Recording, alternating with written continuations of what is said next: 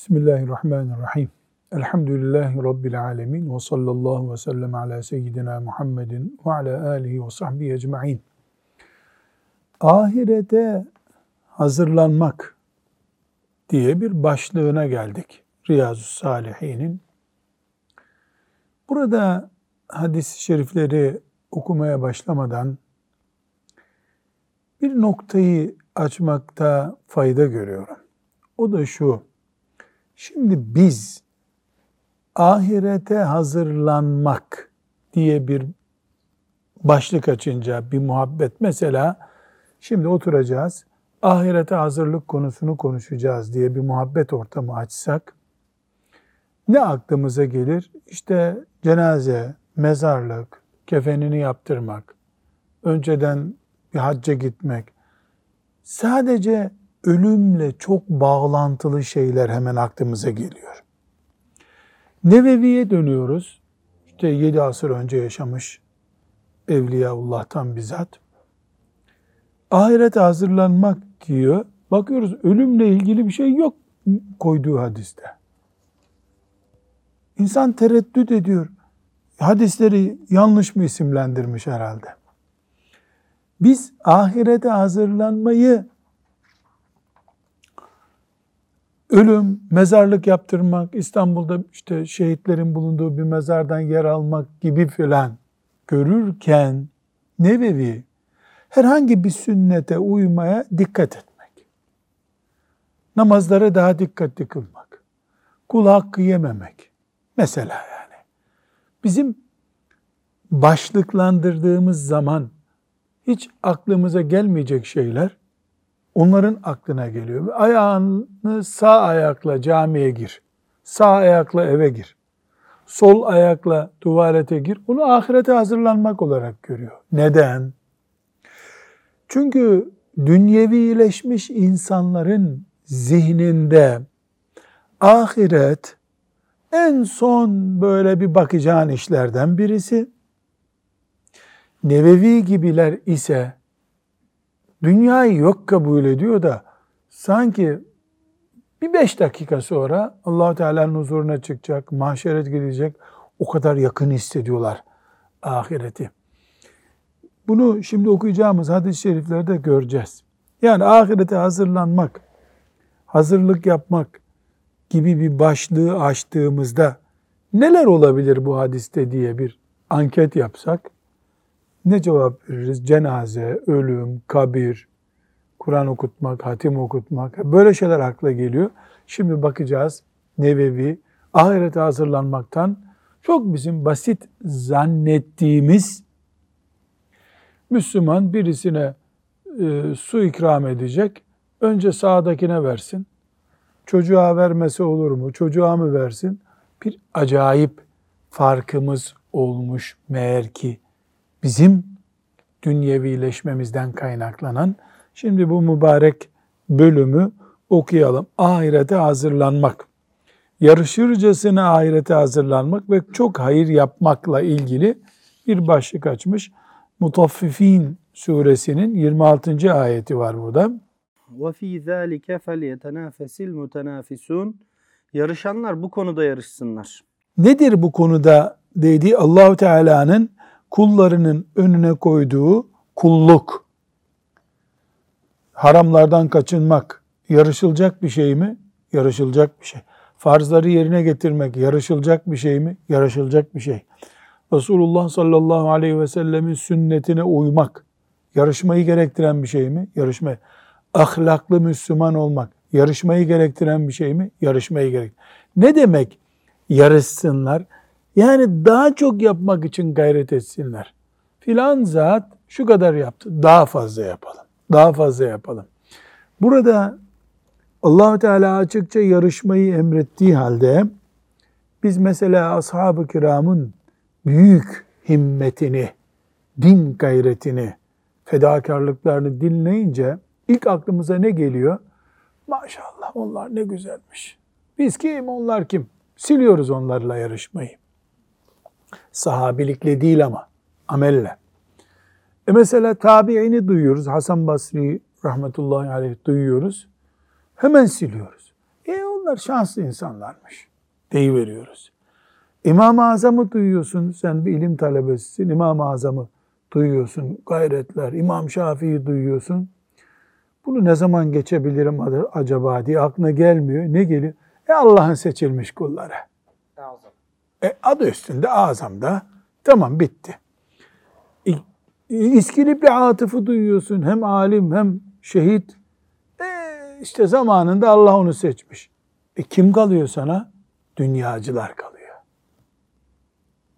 Elbette ashab-ı kiramın derecesine ulaşmak e, öyle kolay değil. Ama olmaz bir şey olsaydı, sahabelik hariç tabii, Allah-u Teala emreder miydi yarışın bu konuda diye? وَسَارِعُوا اِلَى مَغْفِرَةٍ Koşun koşun buyurur muydu? Yani her alanda Müslümanın büyük hedefli olması gerekiyor. Bu ahirete hazırlanma projesi işte. Nevevi böyle anlıyor bunu. Ahirete hazırlanmak sürekli koşuşturmayı gerektiriyor. Sadece cuma namazı kılmak yetmiyor. Beş vakit namazı da öyle ezan okununca kılıverdi işte değil. Her namazı yarışın bir adımı gibi görüp kılmak. Yani yirmi dört saati ahirete doğru koşarcasına giden bir insan olarak yaşadığımız zaman biiznillahü teala daha mümince, daha hedefine yaklaşmış biri olmayı da Allah nasip edecek demektir. beş yüz yetmişinci hadisi şerifi şimdi okuyalım. Sehl ibn-i Sa'ad radıyallahu anh şöyle dedi. Resulullah sallallahu aleyhi ve selleme içecek bir şey getirdiler. O da içti. Bu sırada sağ tarafında bir çocuk, sol tarafında yaşlılar oturuyordu. Yani Resulullah sallallahu aleyhi ve selleme e, içecek umumiyetle süt getiriliyordu. Bu Sehl radıyallahu anh bu bilgiyi vermiyor ama başka rivayetlerden anlıyoruz. Süt getirmişlerdi, süt ikram etmişlerdi. Efendimiz sallallahu aleyhi ve sellem mesela bizim oturduğumuz gibi böyle oturuyordu. Burada insanlar var, bu tarafta insanlar var, yanında yani sağında solunda insanlar vardı. Resulullah sallallahu aleyhi ve sellem çocuğa dönerek bunu yaşlılara verebilir miyim diye sordu. Çocuk hayır vallahi olmaz ya Resulallah, senden kazanacağım hayrı kimseye bağışlayamam dedi. İşte Nebevi'nin bu hadisi buraya koyma nedeni ortaya çıkıyor. Senden kazanacağım hayrı kimseye bağışlayamam. Nedir buradaki hayır? Evet, hadisi bitirelim. Resulullah sallallahu aleyhi ve sellem de kabı çocuğun eline verdi. Heh. Şimdi bu bir bardak değil, tas büyük ihtimalle. İçinde süt var. Efendimiz sallallahu aleyhi ve selleme geldi. Efendimiz sallallahu aleyhi ve sellem içti. Ne oldu içince? Mübarek dudakları o tasın bir yerine değdi. Şimdi İmanın şartlarından değil ama bir sahabi hassasiyetini düşün. Peygamber sallallahu aleyhi ve sellemin dudağının değdiği yer o tasta, çömlekte. Onun için mübarek. Onu bir başkasına verdiğinde o da açık göz, o da alıp o mübarek dudağa değen yeri içmek için kullanacak. Şimdi burada bir nasip meselesi var. Çocuk sağ tarafında oturuyor. Bir şey verirken bir ortamda sağdan başlamak gerekiyor. Efendimiz sallallahu aleyhi ve sellem sağdaki çocuğa verecek. Ama sol tarafta da yaşlı biri oturuyor. Şimdi sağdan başlamak sünnet, yaşlıya hürmet etmek ayrı, ayrı bir sünnet. İki sünnetle karşı karşıya kalındı. Yaşlıya saygı gösterilmesi gerekiyor. Gence sağda olduğu için verilmesi gerekiyor. Üçüncü bir nezaket çıktı. Ne üçüncü nezaket? İzin istedi çocuktan. Müsaade eder misin? Evet, kural olarak senin sağ tarafta olduğun için sana verilmesi gerekiyordu. Ama bir yaşlı zat var. Sen izin verirsen yaşlı zata verebilir miyim diye bir nezaket gösterdi sallallahu aleyhi ve sellem. Ona kim sorabilir kime verdiğini orada? Ama işte nezaket bu. Ahlak, beyefendilik, olgunluk, adına ne dersek diyelim. Bu işte o. Bunun üzerine çocuk ne yapıyor? Ahirete hazırlanmak diye bir hedefi var. Resulullah sallallahu aleyhi ve sellemin dudağının değdiği yeri ben niye kendi dudağıma değdirmeyeyim de hakkımı başkasına vereyim? Olmaz ya Resulullah demiş. Almış kabı ve sütten içmiş. Onun derdi zaten sütü içip bitirmek değil, dudak temasını sağlamak. Buyurun şimdi demiş. Bu hadisi şerifte o çocuğun, kim o çocuk? Abdullah İbni Abbas. Abdullah İbni Abbas. Sehl burada zikretmiyor ama başka rivayetlerde var. Abdullah İbni Abbas radıyallahu anh'ın, anhumanın zekasına, nezaketine ve kuralcılığına dikkat ediyoruz. Hakkımsa ver. Burada Anadolu'da bir deyim var. Seni adam yerine koyduk diyorlar ya. Şimdi Efendimiz sallallahu aleyhi ve sellem, oğlum ben seni adam yerine koydum, soru sordum. Sen de bana ne biçim cevap verdin buyurmuş mu? Hayır. Al sütü demiş. Madem sordun, adam yerine koydun çocuğu, o da adamlık yaptı. Sana şimdilik vermiyorum, böyledir bu deseydi, o da bir sünnet olacaktı zaten. Yaşlıyı tercih etmesi de bir sünnet çeşidi. İki sünnet karşı karşıya geldiği için Efendimiz sallallahu aleyhi ve sellem ona sordu. Buradan bütün babalar, dedeler, bir yerde öğretmen, müdür, kendilerine bir edep çıkarmaları gerekiyor. Nebevi'ye göre de bu ahirete hazırlık adabından.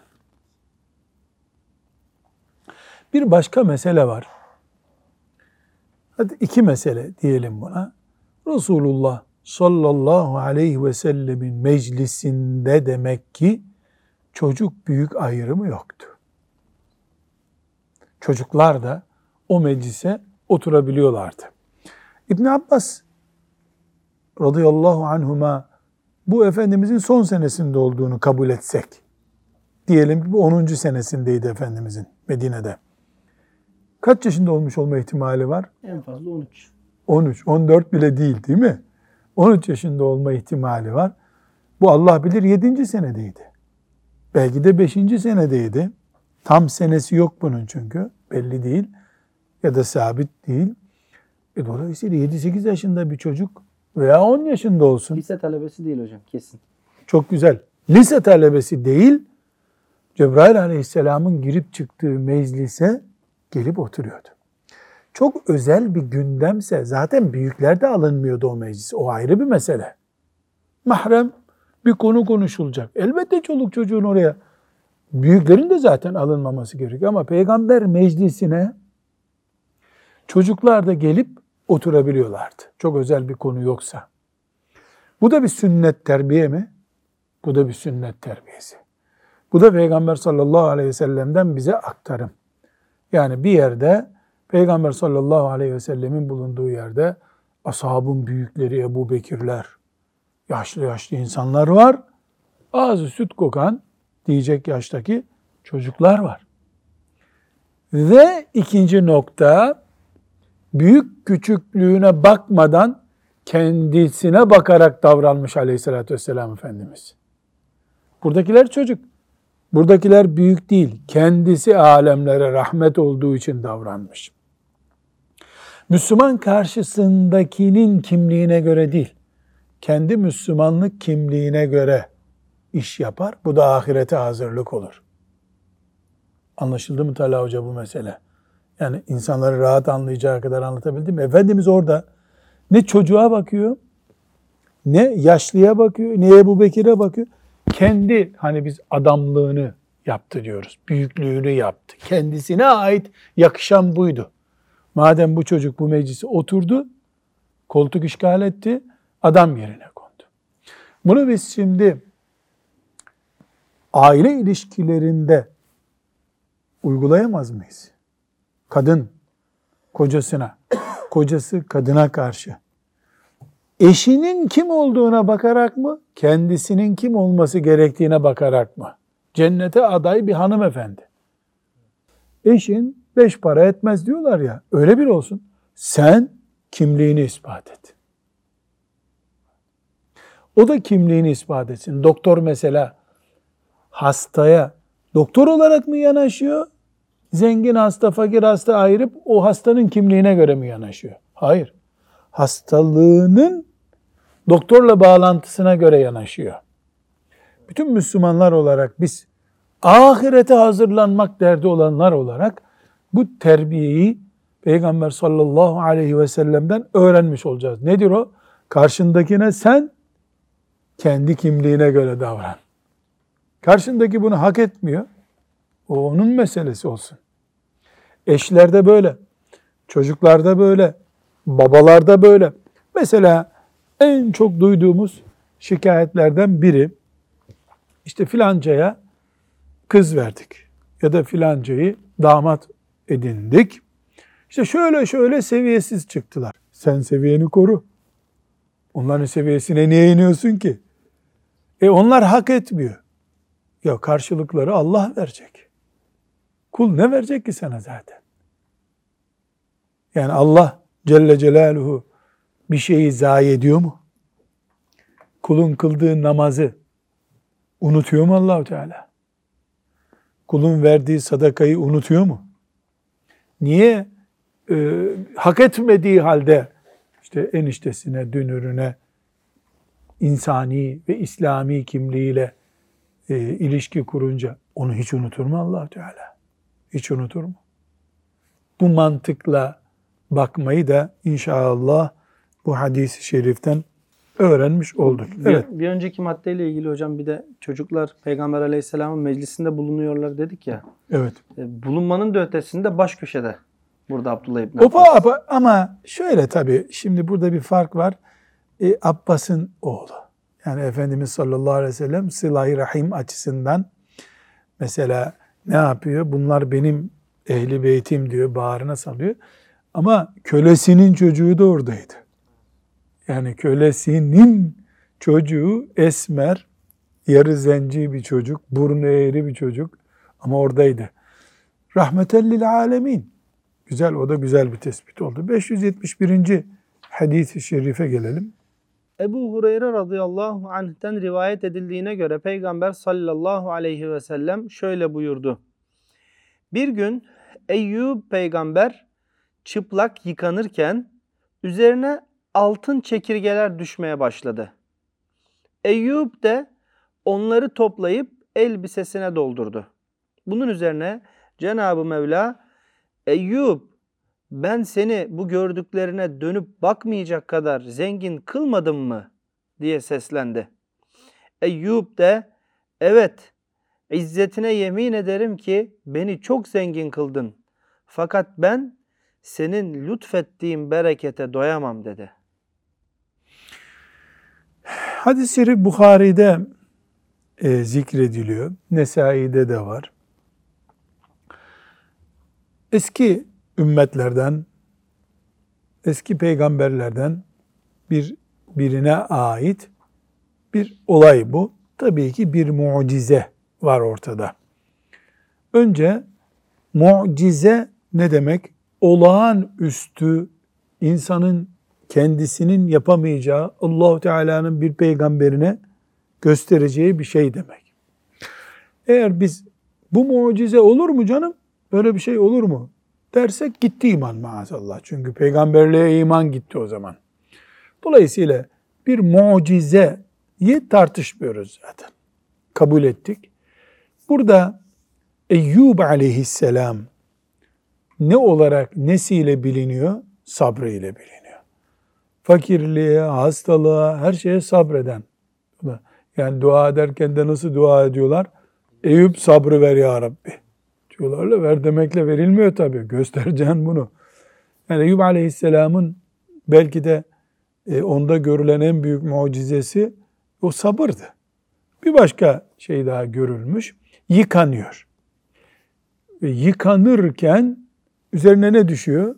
Çekirge, altından çekirgeler. Altın çekirgeler düşüyor. Şimdi peygamber o günler zengin. Zengin peygamber hem de ne edeceksin sen altını? düşünüldüğü halde onları toplayıp e, cebine koyuyor diyelim. Allah-u Teala da ona ne soruyor? Eyyub, ben sana mal mülk verdim. Ne edeceksin sen bunları? Diyor.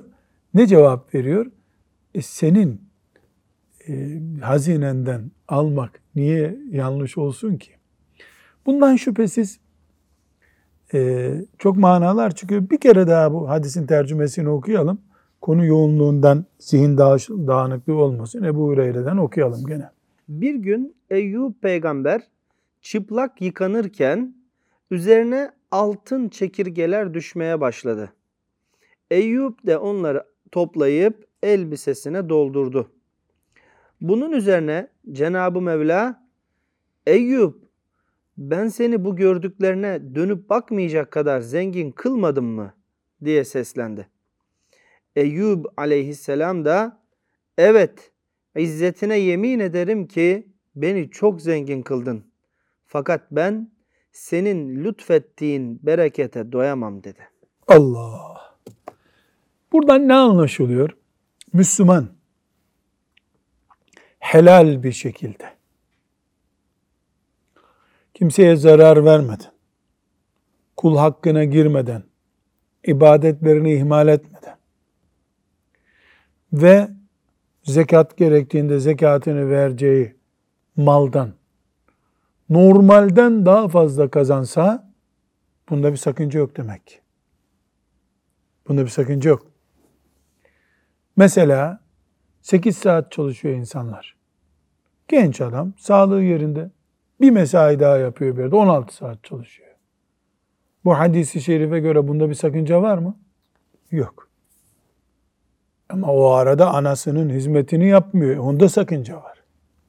O arada namazları kaçırıyor. Onda sakınca var. Yok. Onda o hataları yapmıyor. Herkes çift mesai çalışsın. Daha çok zekat verecek. Daha onurlu olacak. Daha erken emekli olup kendini ibarete verecek. Bu niyetler çok güzel. Nebevi bu hadisi hangi bölümde zikretti şimdi? Ahirete hazırlık. Ahirete hazırlık bölümünde. E bunun ahiretle nereden alakası var? Allah'ın bereketine doymam ben diyen Eyyub'un sözünde var. Demek ki malı da secde etmek gibi, Kur'an okumak gibi ibadete dönüştürebilen için bu nedir? Ahirete hazırlıktır. Böylece anlıyoruz ki her türlü sözlü ve ödemeli şükrünü yapabilen zengin, iyi insandır bu ümmetin içinde. Bu bundan anlaşılıyor. Bir başka bundan anlaşılan fıkıh hükmü var. Çıplak yıkanıyordu diyor. Çıplak yıkanıyordu. Demek ki çıplak yıkanmak caizdir. Ama tesettürlü olursa e, bu elbette edebe daha evla olur. Tesettür ne diyoruz? Küçük bir banyo şimdi, kapısı kapalı. Tesettür işte bu. Böyle daha orta, eski hamam türü yerlerde yıkanırken büyük avreti açmak caiz değil. Başkaları da orada bulunduğu için. Veya işte sahil kenarında e, yüzerken aynı kural geçerli. Bu kimsenin görmediği yerde ise eğer, bu böyle konuşuluyor. Birileri varsa zaten ancak e, peştemal ve etek neyse o onunla ancak yıkanılabilir. Bu hadisi şerif hem bir önce okuduğumuz hem de bu Eyyub aleyhisselamla ilgili hadisi şerif bilhassa annelere, babalara ve Müslümanların çocuklarını öğretmek için görevlendirilmiş olan muallim kardeşlerimize büyük bir kural öğretiyor. Çocuklar büyük adam muamelesi görmeli, büyük adam olacaklar diye yetiştirilmelidirler. Eğer hedef bu olmazsa horlanmış, küçük tutulmuş çocuktan büyük işler beklemek zor olur. Elbette Allah-u Teala yapar isterse ama zor olur. Evet, bu bölümü de bitirmiş olduk. Sallallahu aleyhi ve sellem ala seyyidina Muhammedin ve ala alihi ve sahbihi ecmaîn. Velhamdülillahi Rabbil alemin.